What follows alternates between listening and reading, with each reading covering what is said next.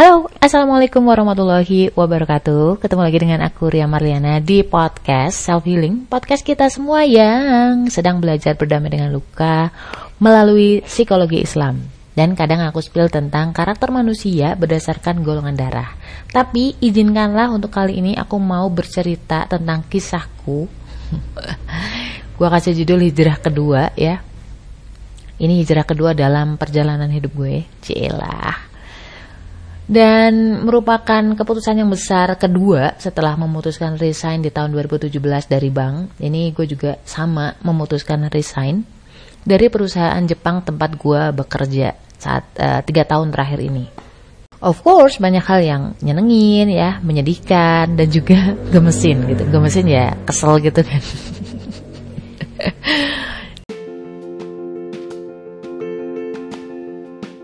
pengen naklukin diri sendiri atau pengen naklukin hati golongan darah B, wajib banget baca.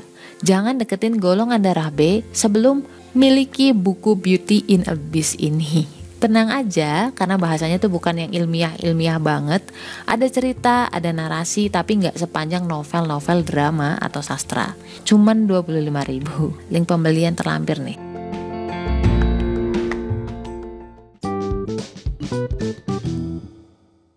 Jadi gue cerita dulu, tiga tahun lalu itu merupakan saat berat di ujian hijrah yang pertama. Jadi di 2017 sampai dengan 2018 akhir itu kayak gue masih dicuci ya, dicuci dari uh, duit panas yang udah gue konsumsi kurang lebih tujuh setengah tahun di bank.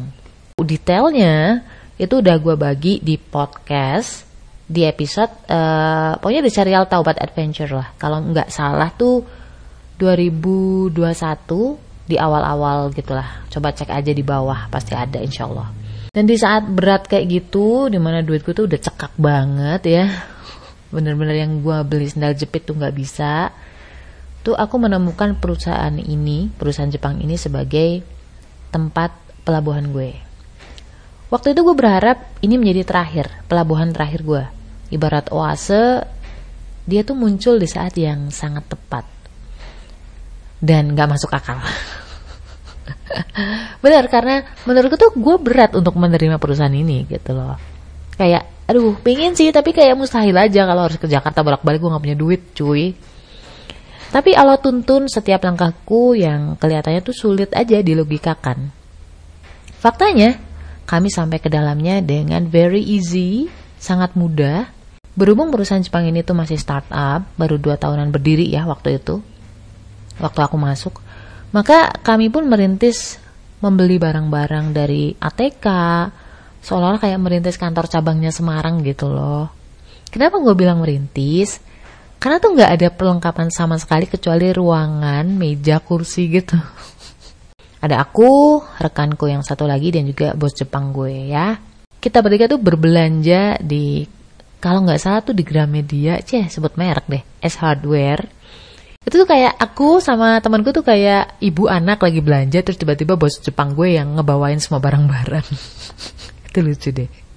Banyak kenangan sama dia. Dan lu jangan bayangin bosku tuh kecil gitu kayak orang Jepang pada pada umumnya gitu. Enggak orangnya tuh gede tinggi mungkin sekitar 180-an lebih lah ya. Dan itu tuh dia bawa-bawa gitu. Di tengah kesibukan kayak gitu merintis kantor gitu ya. Kami tetap merintis uh, pasar di daerah Jawa Tengah karena memang posisiku kan waktu itu sales engineer kan. Itu yang bikin kita itu sering ngobrol banyak hal dengan bos Jepangku itu. Dari yang hal receh, kerjaan sampai uh, anak istri kadang-kadang kayak gitu tuh. Sampai kurang lebih setahunan lah, setahunan lebih kayaknya kami bekerja dengannya. Kami dapat kabar kurang enak bos kami itu ditarik kembali ke Jepang. Walaupun dia itu nyebelin banget kadang ya, tapi aku nggak bisa bohong kalau itu tuh ngagetin gitu. Dan pasti akan ada penyesuaian yang sedikit jomplang. Bukan karena kerjanya enggak, tapi komunikasi ke, mm, komunikasi kami ke pusat. Perusahaan ini kan belum ada SOP yang jelas ya, karena mungkin masih startup gitu kan. Karena for information, pengganti barunya bosku itu orang Indonesia yang mana kurang dipercaya sama pusat. Di sisi lain, kadang kita kerja yang ngakuin orang lain. Itu buat gue tuh kayak eh, gimana ya? Menurutku tuh jadi jadi izolim gitu.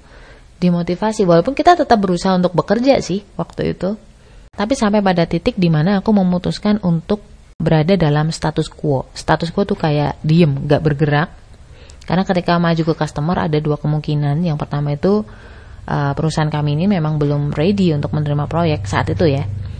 Uh, karena belum established banget sistemnya.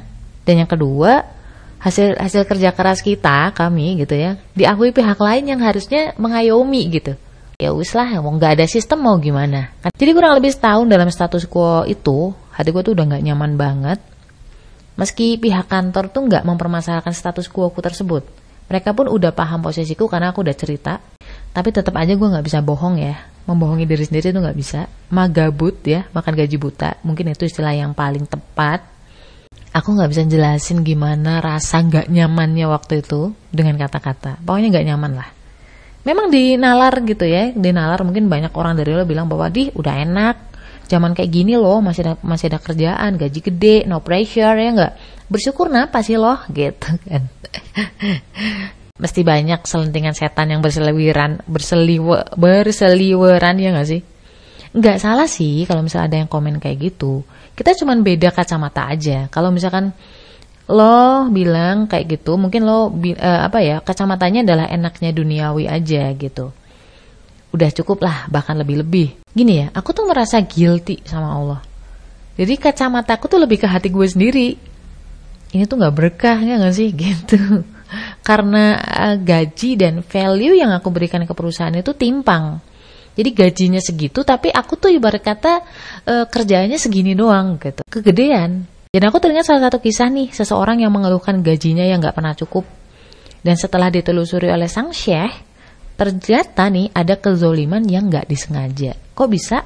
Jadi antara gaji dan value yang diberikan kepada pihak majikan ternyata timpang. Kan mirip-mirip tuh kisahnya. Gajinya lebih gede daripada nilai pekerjaannya. Dan akhirnya sang syekh dalam hal ini adalah Imam Syafi'i ya, itu menyarankan agar meminta pengurangan gaji kepada sang majikan. Nah lo bisa nggak lo kayak gitu? Beberapa hari kemudian tuh orang ini balik lagi gitu ke syekh dan berterima kasih karena setelah dikurangi sekian dirham dari gaji yang biasanya, eh malah cukup gajinya. Aneh kan? Nggak masuk akal kan sebenarnya. Selain itu gimana ya? Mereka kan ngomong berdasarkan kacamata iman. Sesuatu yang diberkahi pasti itu mencukupkan. Sesuatu yang bukan jatah lo itu justru akan membuatmu merasa kurang-kurang. Yes, betul. Jadi dari niatan itu juga gue bismillah lah udah cari perusahaan lain deh yang sistemnya mungkin udah established lah. Dengan harapan meminimalisir kezoliman gitu baik gue terhadap perusahaan maupun perusahaan terhadap gue gitu kan. Yang tahu detailnya kan gue yang gak sih. Selain itu juga tentunya mencari yang lebih berkah aja lah. Nggak magabut lagi. Dan Alhamdulillah ada salah satu perusahaan yang bersedia nerima gue. Gue tuh e, minta waktu kira-kira beberapa hari untuk mengiyakan tawaran itu. Jujur, motivasi terbesarnya adalah gue pengen kerja yang beneran, bukan yang seolah-olah kerja.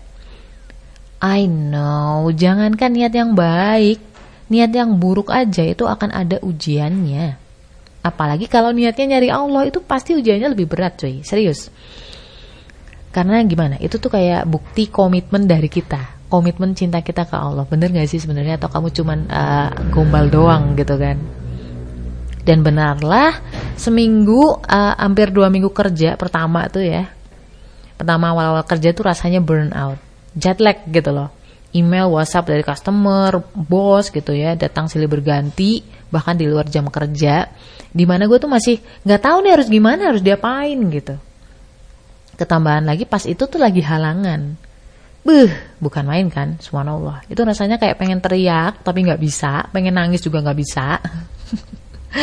Jadi waktu itu aku cuma bisa berdoa ya Allah, jikalau aku salah, tolong maafkanlah dan kalau memang ini ujian darimu, tolong kuatkanlah. Waktu aku bilang ke Allah, aku cuma pengen dekat denganmu ya Allah. Cuman itu aja. Ya aku akui lah, mungkin karena menstruasi, jadi hati rasanya tuh lemah gitu. Jauh dari Allah, dan mudah terbebani untuk hal-hal yang mungkin menurut lo sepele kan. Gak makai lama nih, begitu kelar berdoa, itu kayak tali ikatan dalam hatiku tuh kayak kendor gitu loh. Agak plong agak ringan. Ya memang tetap aja namanya email WhatsApp kerjaan lah gitu. Tiba-tiba disuruh meeting jam berapa malam gitu kan ye. Tapi pelan-pelan Allah tuh ringankan semua itu. Ya lu rasain sendirilah. Kalau namanya perasaan nggak bisa diceritain pakai kata-kata kan? Jadi for information kerjaan gue tuh kerjaan yang nggak stay di kantor. Itu kayak lebih ke remote nggak harus nge kantor tiap hari. Jadi kadang paperwork itu harus dilanjut dikerjakan setelah jam 5 sore. Karena siangnya mungkin aku visit atau apalah gitu loh. Karena gue morning person nih morning person itu kan kerjanya lebih di pagi hari. Gue kerjanya ketika bangun di pagi hari menjelang subuh gitu. Jadi begitu udah tenang nih perasaan ya Aku tahu nih akar masalahnya bukan soal kerjaannya. Bukan soal paperworknya di luar jam kerja. Tapi ketakutan gue. Aku takut salah, aku takut bosku mencap buruk, aku takut dinilai buruk oleh manusia, ya enggak? Endingnya adalah gue stres sendiri nih. Karena ketakutan itu. Dari situlah aku sadar, gue salah nih. Bukan karena eh, kerjaannya, bukan karena merekanya gitu, bukan tapi karena rasa takutku kepada selain Allah. Bukankah awalnya nerima kerjaan itu karena ingin ridho Allah? Kenapa jadi mencari ridho manusia? Ini mungkin ujiannya. Bukankah ketika mencari ridho Allah, semua terasa lebih mudah? Bahkan lebih produktif dibanding sebelumnya, serius. Karena rasa takut terhadap dunia itu membuat kinerja kita tuh gak fokus gitu loh. Jadi gak akan optimal. Kalau fokusnya ke Allah, pasti Allah bukakan jalan untuk mengingatnya. Meski kerjaan banyak, meski kerjaan kayak overload gitu kalau di logika. Tapi semua done well gitu. Ngerti gak sih? Kayak semua tuh kok kelar ya? Sampai aku tuh mikir, hah kok jadi waktu terasa longgar? Pernah gak ngerasa kayak gitu? Padahal kerjanya makin nambah loh, makin numpuk, serius. Karena apa? Karena kita mendapat berkahnya waktu dari Allah. Jadi semoga buat siapa pun yang mendengar ini nih diringankan pekerjaannya, diringankan bebannya. Bukan, bukan. Masalahnya bukan di lingkungan loh. Masalahnya tuh ada di dalam diri kita sendiri. Cek lagi deh. Kalau ditarik-tarik nih, dia tarik akarnya, kita itu takut kepada selain Allah. Kita takut ke dunia. Biasanya kayak gitu. Ingat, waktu akan kurang-kurang kalau fokus kita adalah ridho manusia, kalau fokus kita adalah duniawi. Tapi waktu akan turah-turah nih bahasa Jawanya, lebih-lebih gitu ya, longgar-longgar. Kalau yang kita kejar adalah ridhonya Allah. Kalau udah dapat ridhonya Allah, kita akan dapat berkahnya waktu. Kerjaan apa pun insya Allah kelar dengan kualitas teroptimal dari diri kita Amin. Jadi kadang kalau kita kerja itu kita masih bisa diingatkan ke Allah loh. Itu Allah yang membuat kita ingat dengan Allah. So semoga ceritaku kali ini membantu buat kamu dan juga bisa menjadi apa ya sarana kita ketemu lagi di jannahnya Allah insya Allah. Amin. So stay love and assalamualaikum warahmatullahi wabarakatuh.